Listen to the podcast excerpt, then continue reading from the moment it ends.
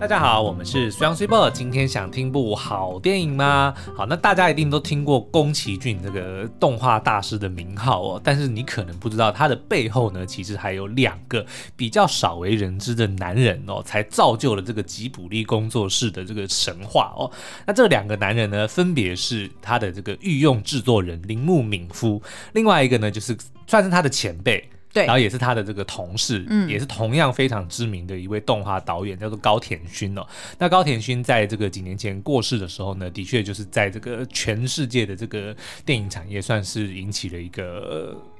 不是说骚动啦，但是就是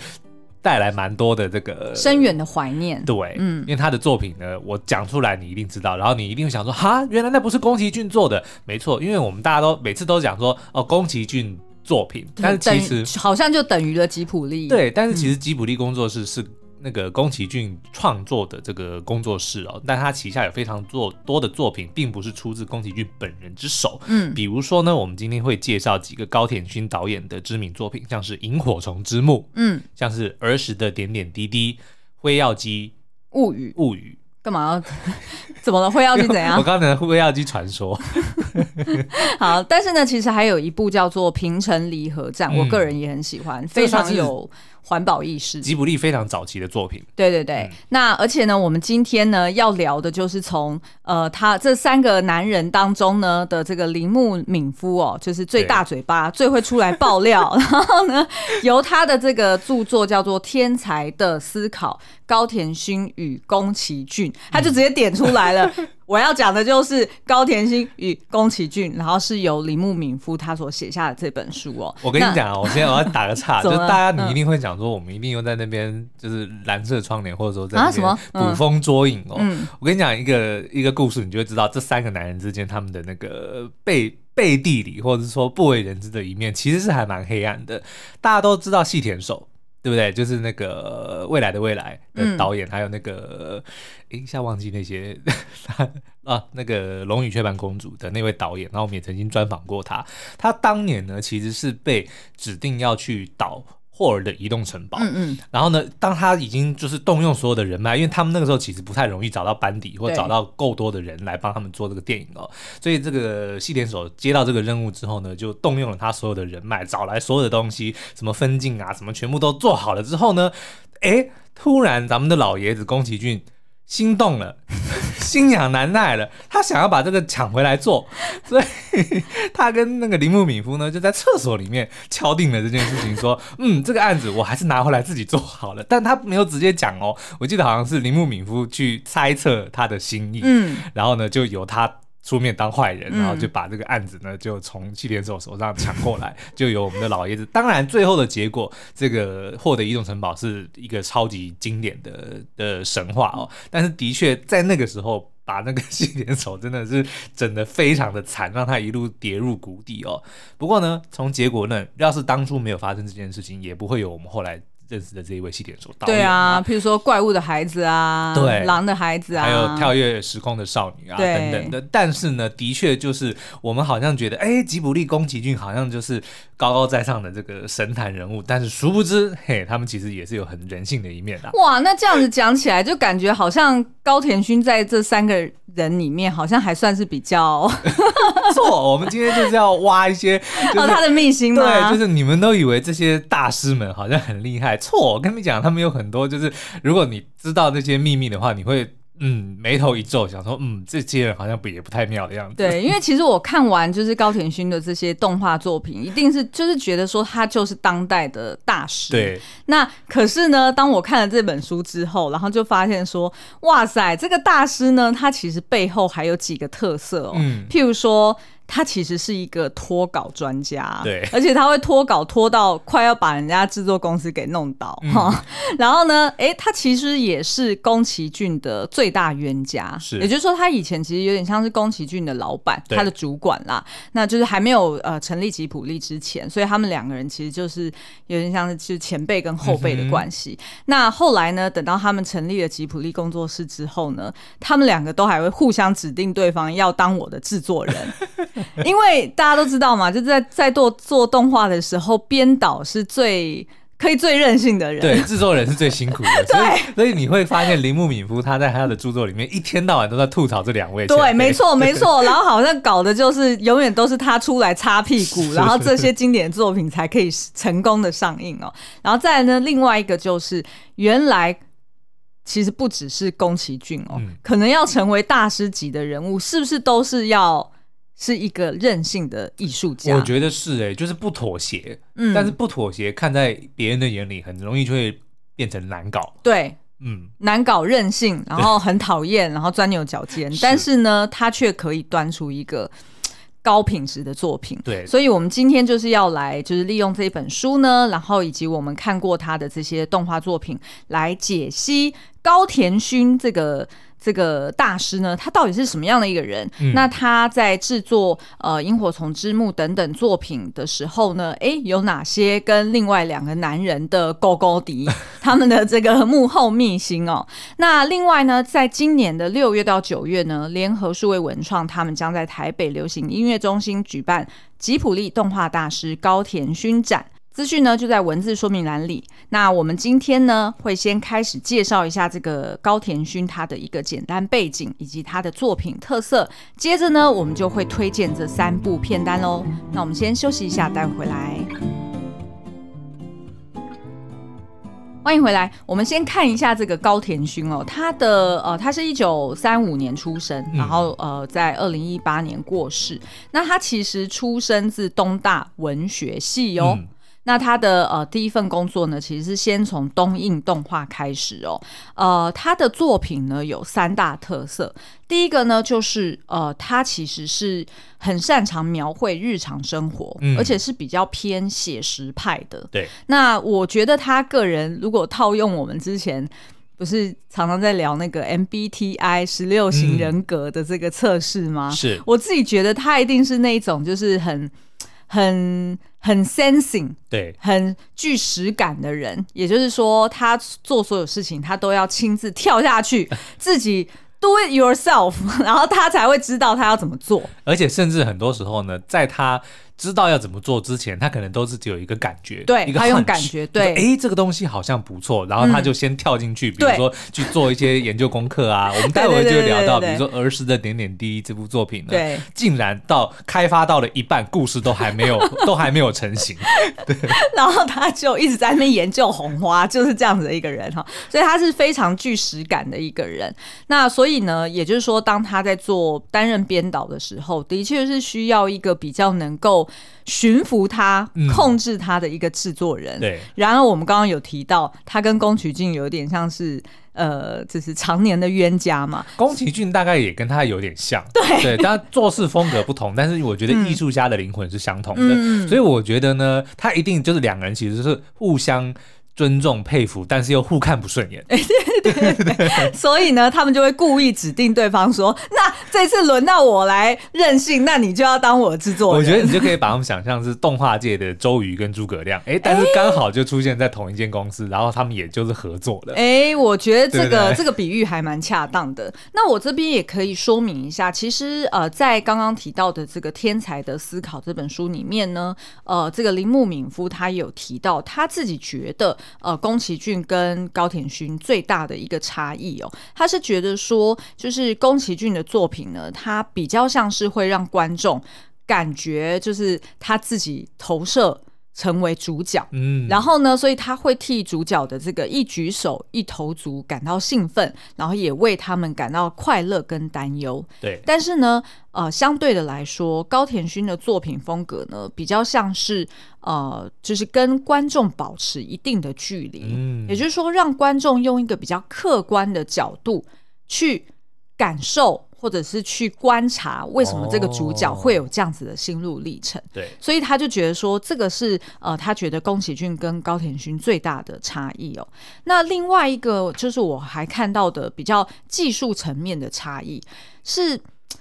原来呢这个高田勋哦，他在制作动画的时候呢，他是比较习惯就是用先配音再作画的方式。哇，这个太其实你知道吗？迪士尼也是这样哦，对，迪士尼也是，他们是先有画好分镜之后，他其实是先找那个声优，就是配音员，先把这个台词先配好，完了之后动画师才下去画的。嗯嗯，那他在书里面就有提到说，就是高田勋他在做的时候，就是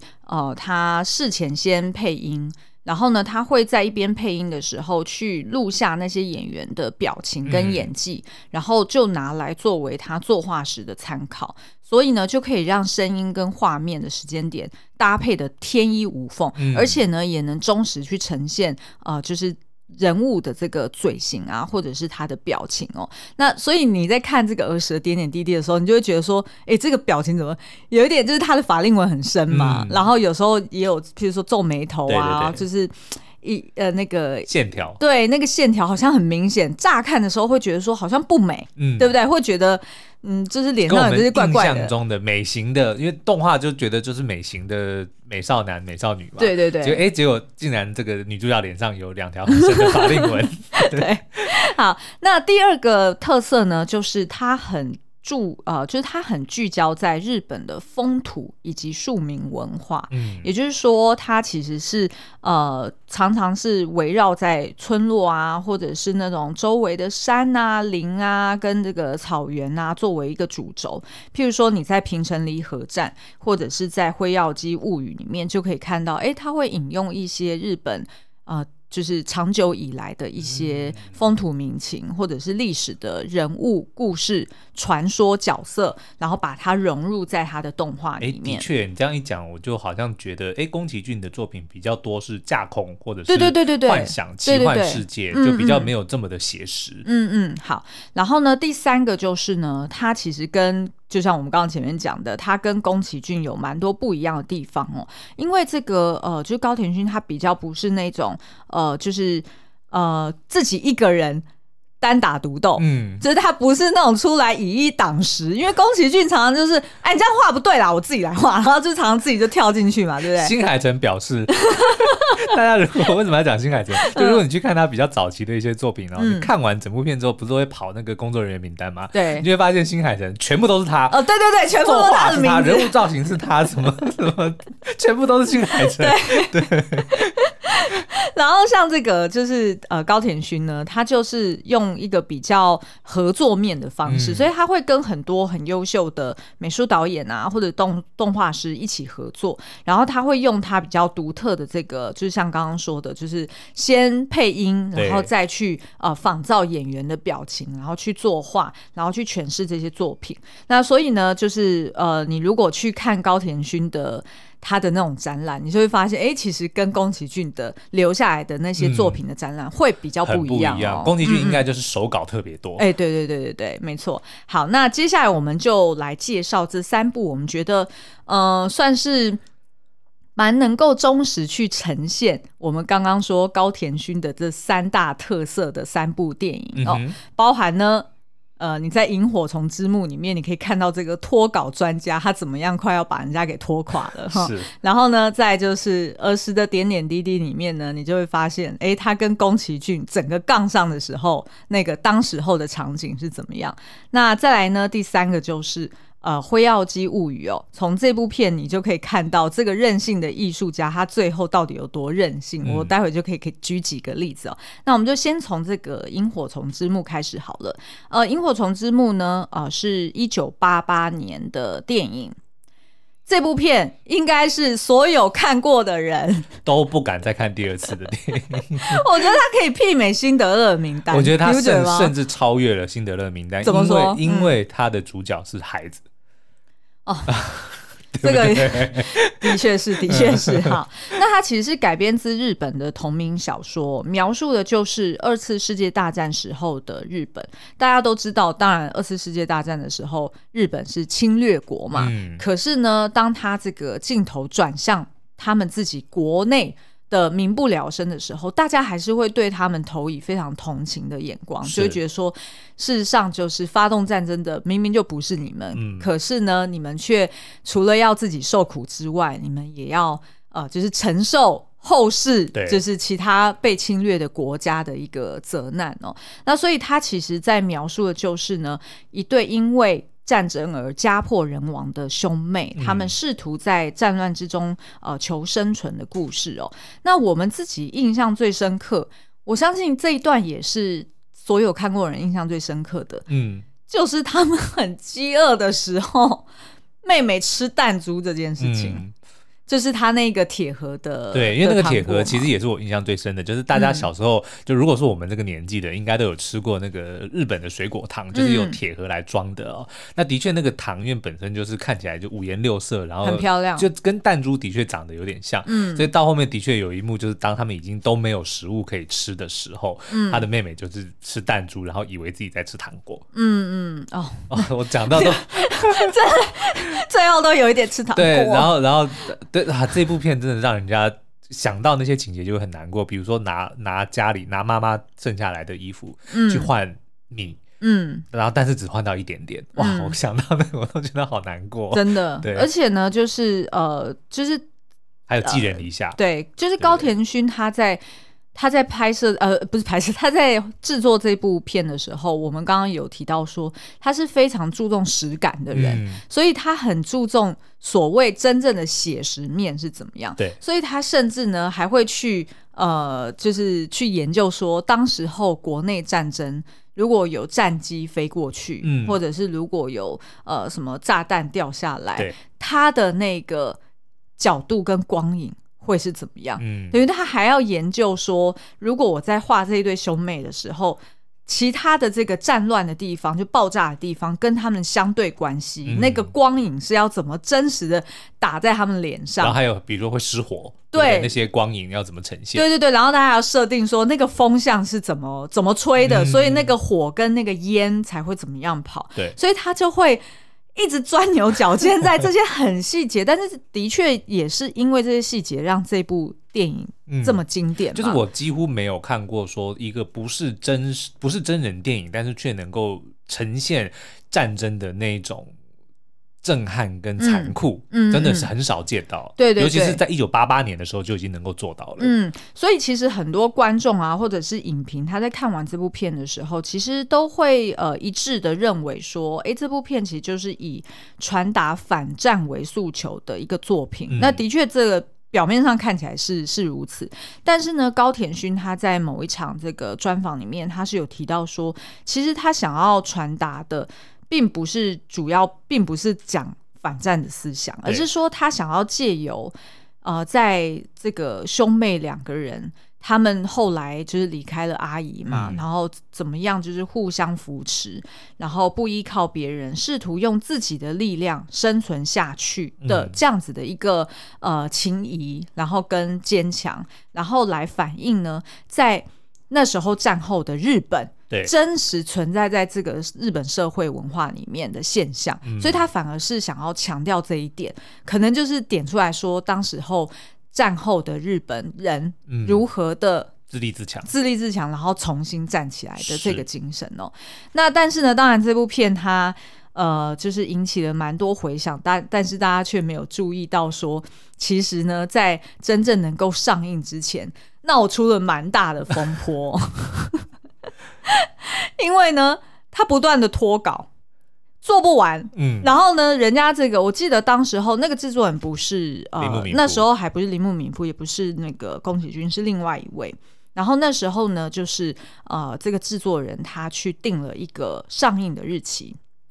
因为他认为当初在一开始跟高田勋合作的时候本来就有讲好，就是这部片大概要什么时候上映，对，制作多久，那只是没有讲好 exact date。但是呢他认为他身为制作人他应该算是可以把握这个进度，所以他商场上面千万不要有沉默契约，真的不能有沉默，真的你要白纸黑字契约，对对对。然后呢他就决定说我就直接讲了就是什么时候要上映，所以就跟人家通路都谈好了。结果高田勋知道这消息的时候整个就是暴怒，因为他就认为说你怎么可以赶鸭子上架，我就是没有弄好啊。那甚至到最后呢就是这个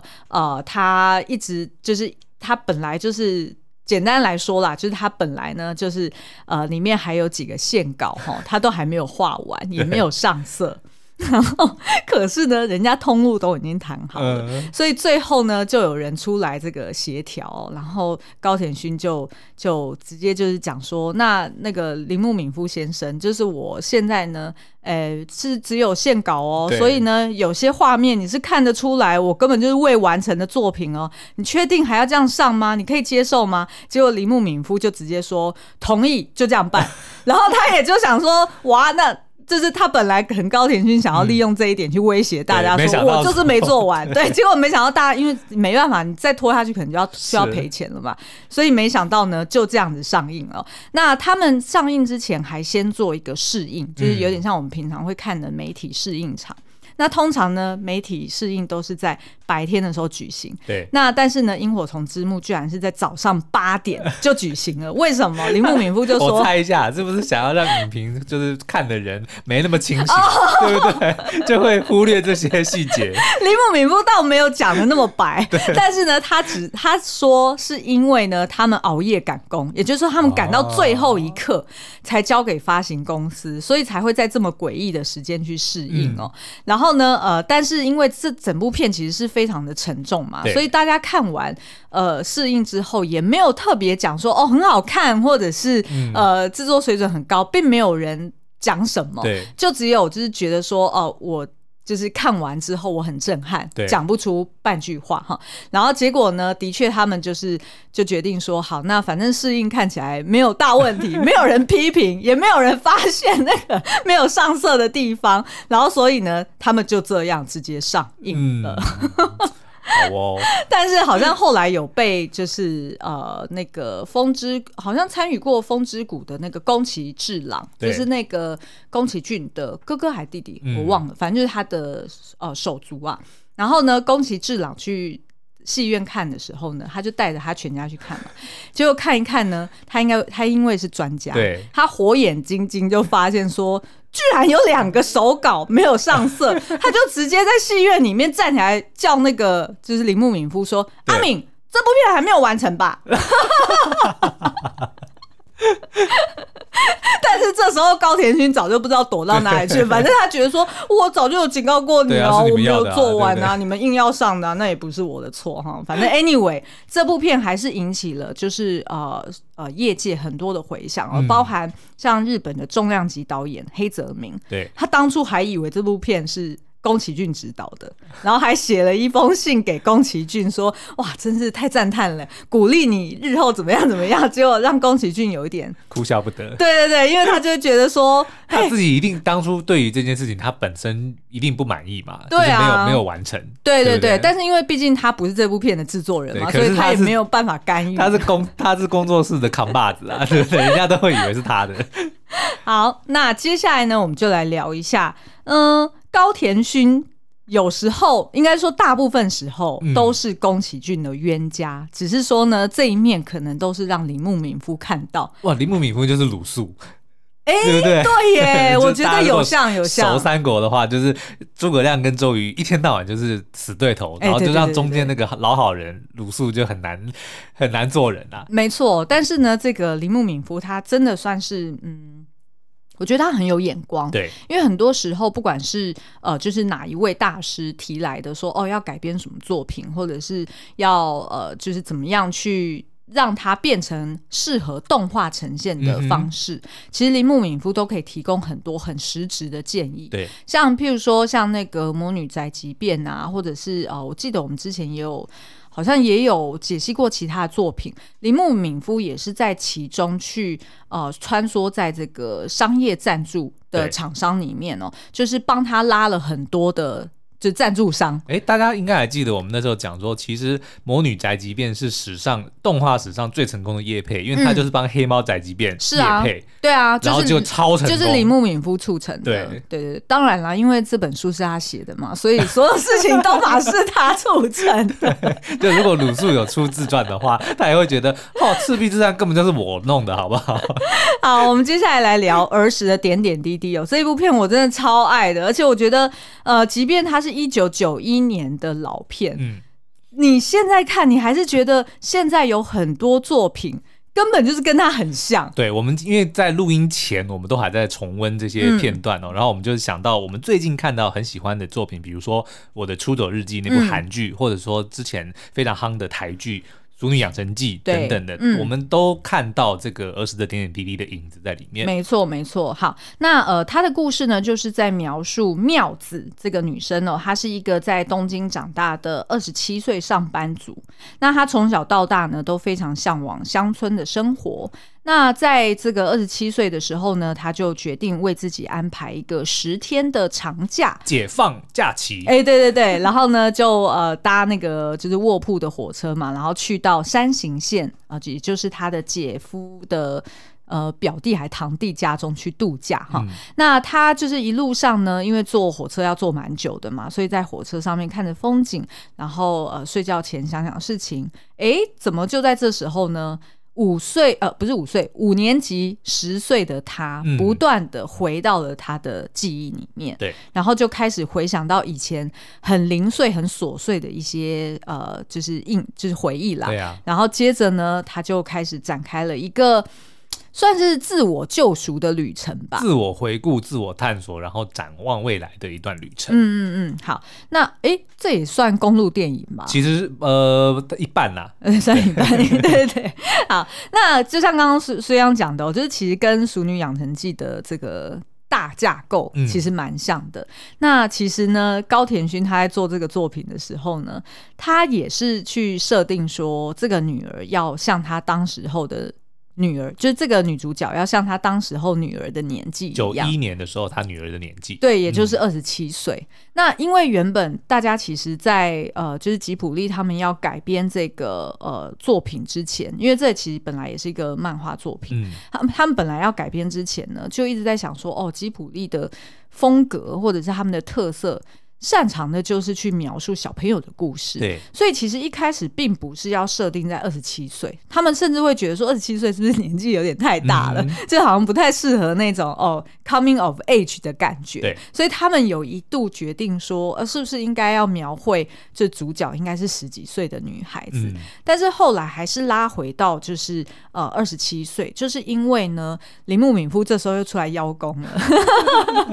他就说呢，他跟就是这2位大是在讨论这个人物到底要怎么设定的时候，就讲到说其实在当时候90年代呢，正是这个年轻摩登都市女性大举就是开始进入职场，就是 OL 第一代的 OL， 对，就是大举的这个很摩登的 OL 但是呢当时候好像有一个报道就是有提到说，其实大概 95% 以上的年轻女性，其实她们都对未来有非常多的憧憬跟向往，可是呢她们却还是最终只能默默无闻，然后最终走入家庭，成为人妻，成为人母，对，所以他们可能在有限的这个20几岁单身的时光里面，他没有办法真正施展出什么样的手脚，没有办法真正的完成自己小时候的愿望，所以他觉得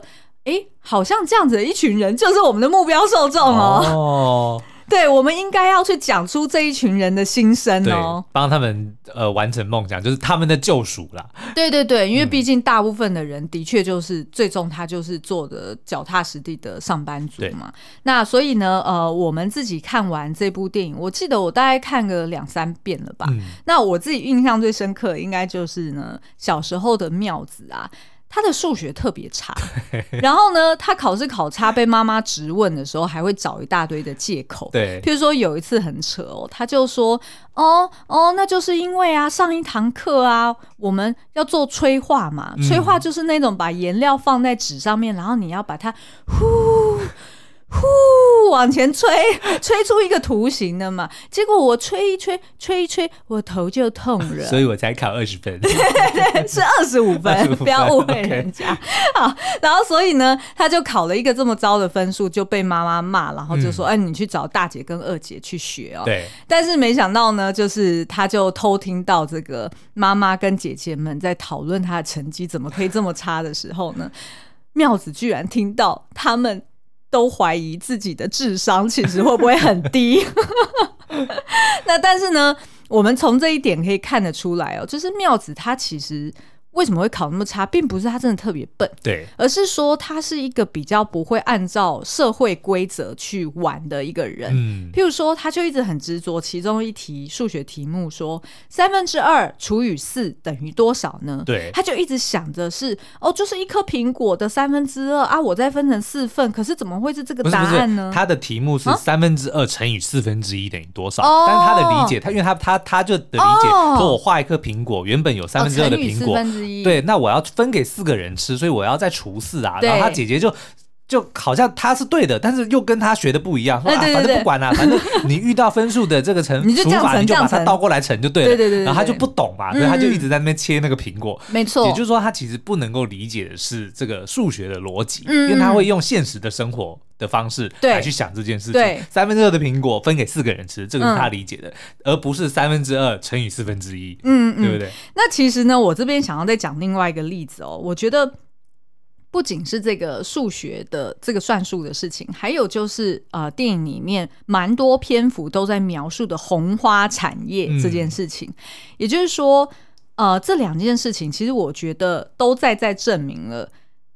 妙子应该就是高田勋本人、okay. 也就是那一种呢比较喜欢掌握细节、然后比较注重实感的人， 感受比较重要，对对对，他在学习一件事情的时候，他得要全心全意的投入进去，然后把它完全摸透完全研究之后，他才放心的下去执行、下去展开。我可以举个例子哦，为什么会说就是我觉得你刚刚讲的他不是放心的下去，而是他才甘愿他才愿意下去，他并没有放心啊因为像你刚刚讲的这个、对，他前面花了很多的时间去山形县去研究红花，去研究那些种花的那些农民们的一些生活作息，或者花是怎么长的怎么画的，对对对，但是问题是他那个时候还没有故事、他就花了这么多的时间这么多的钱去研究这些东西，然后开始去画，可是问题是那故事到底是什么他并不知道啊。没错。那所以呢，这个就是他为什么会惹毛宫崎骏哦？就是因为呢，就是从一开始，就是他先刁难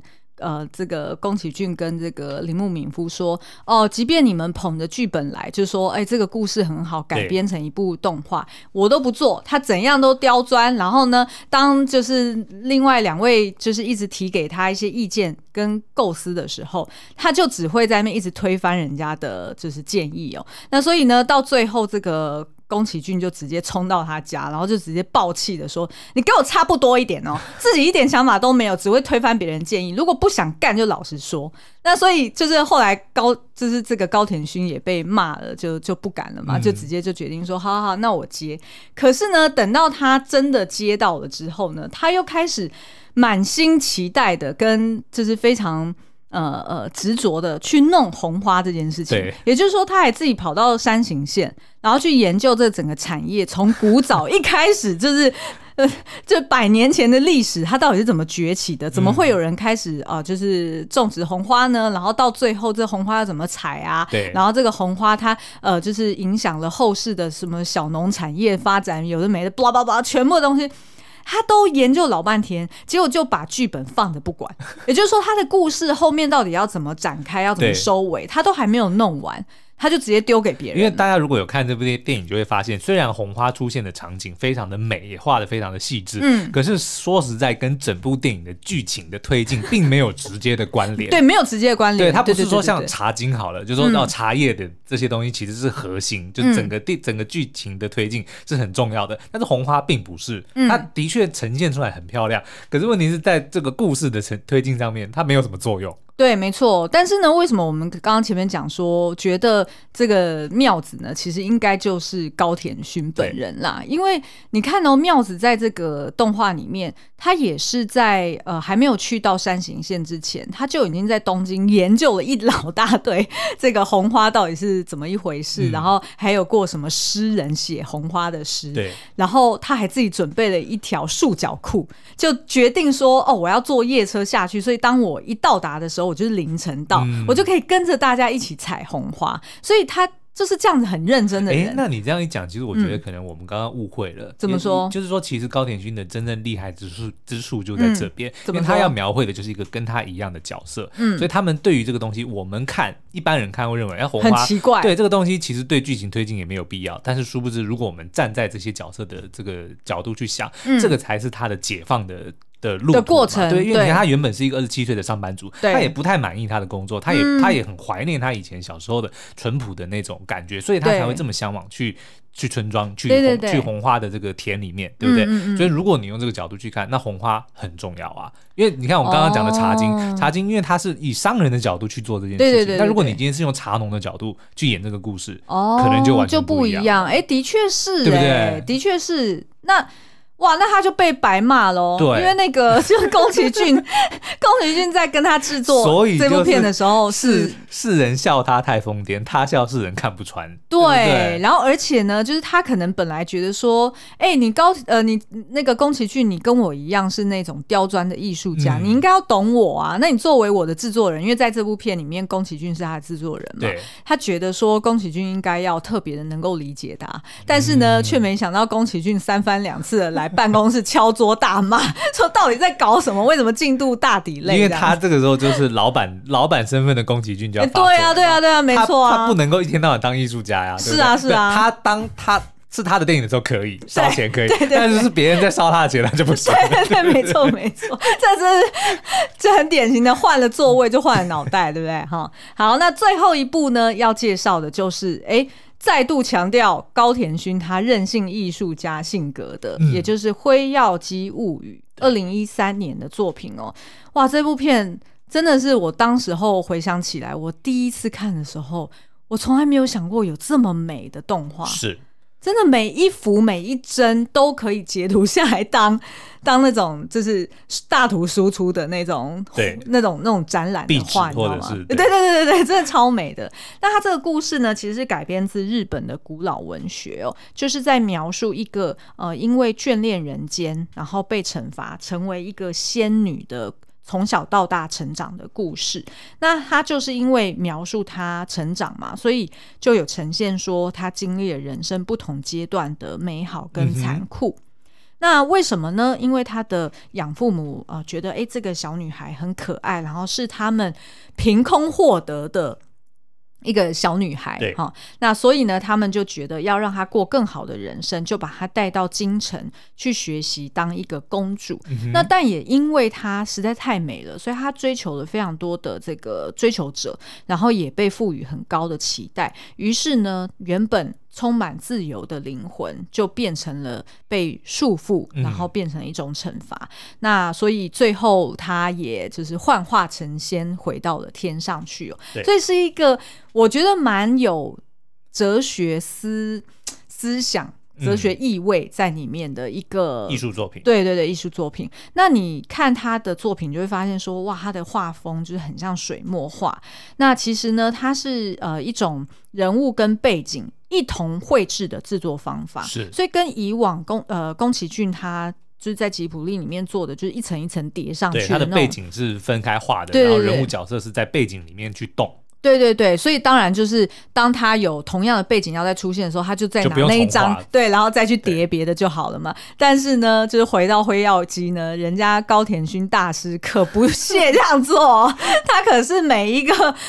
镜头每一幅他都要重新画，那你可想而知就是他的背后的这个制作水准跟成本是有多高的哦。那其实在当时候呢，就是高田勋他因为非常他可能又迷上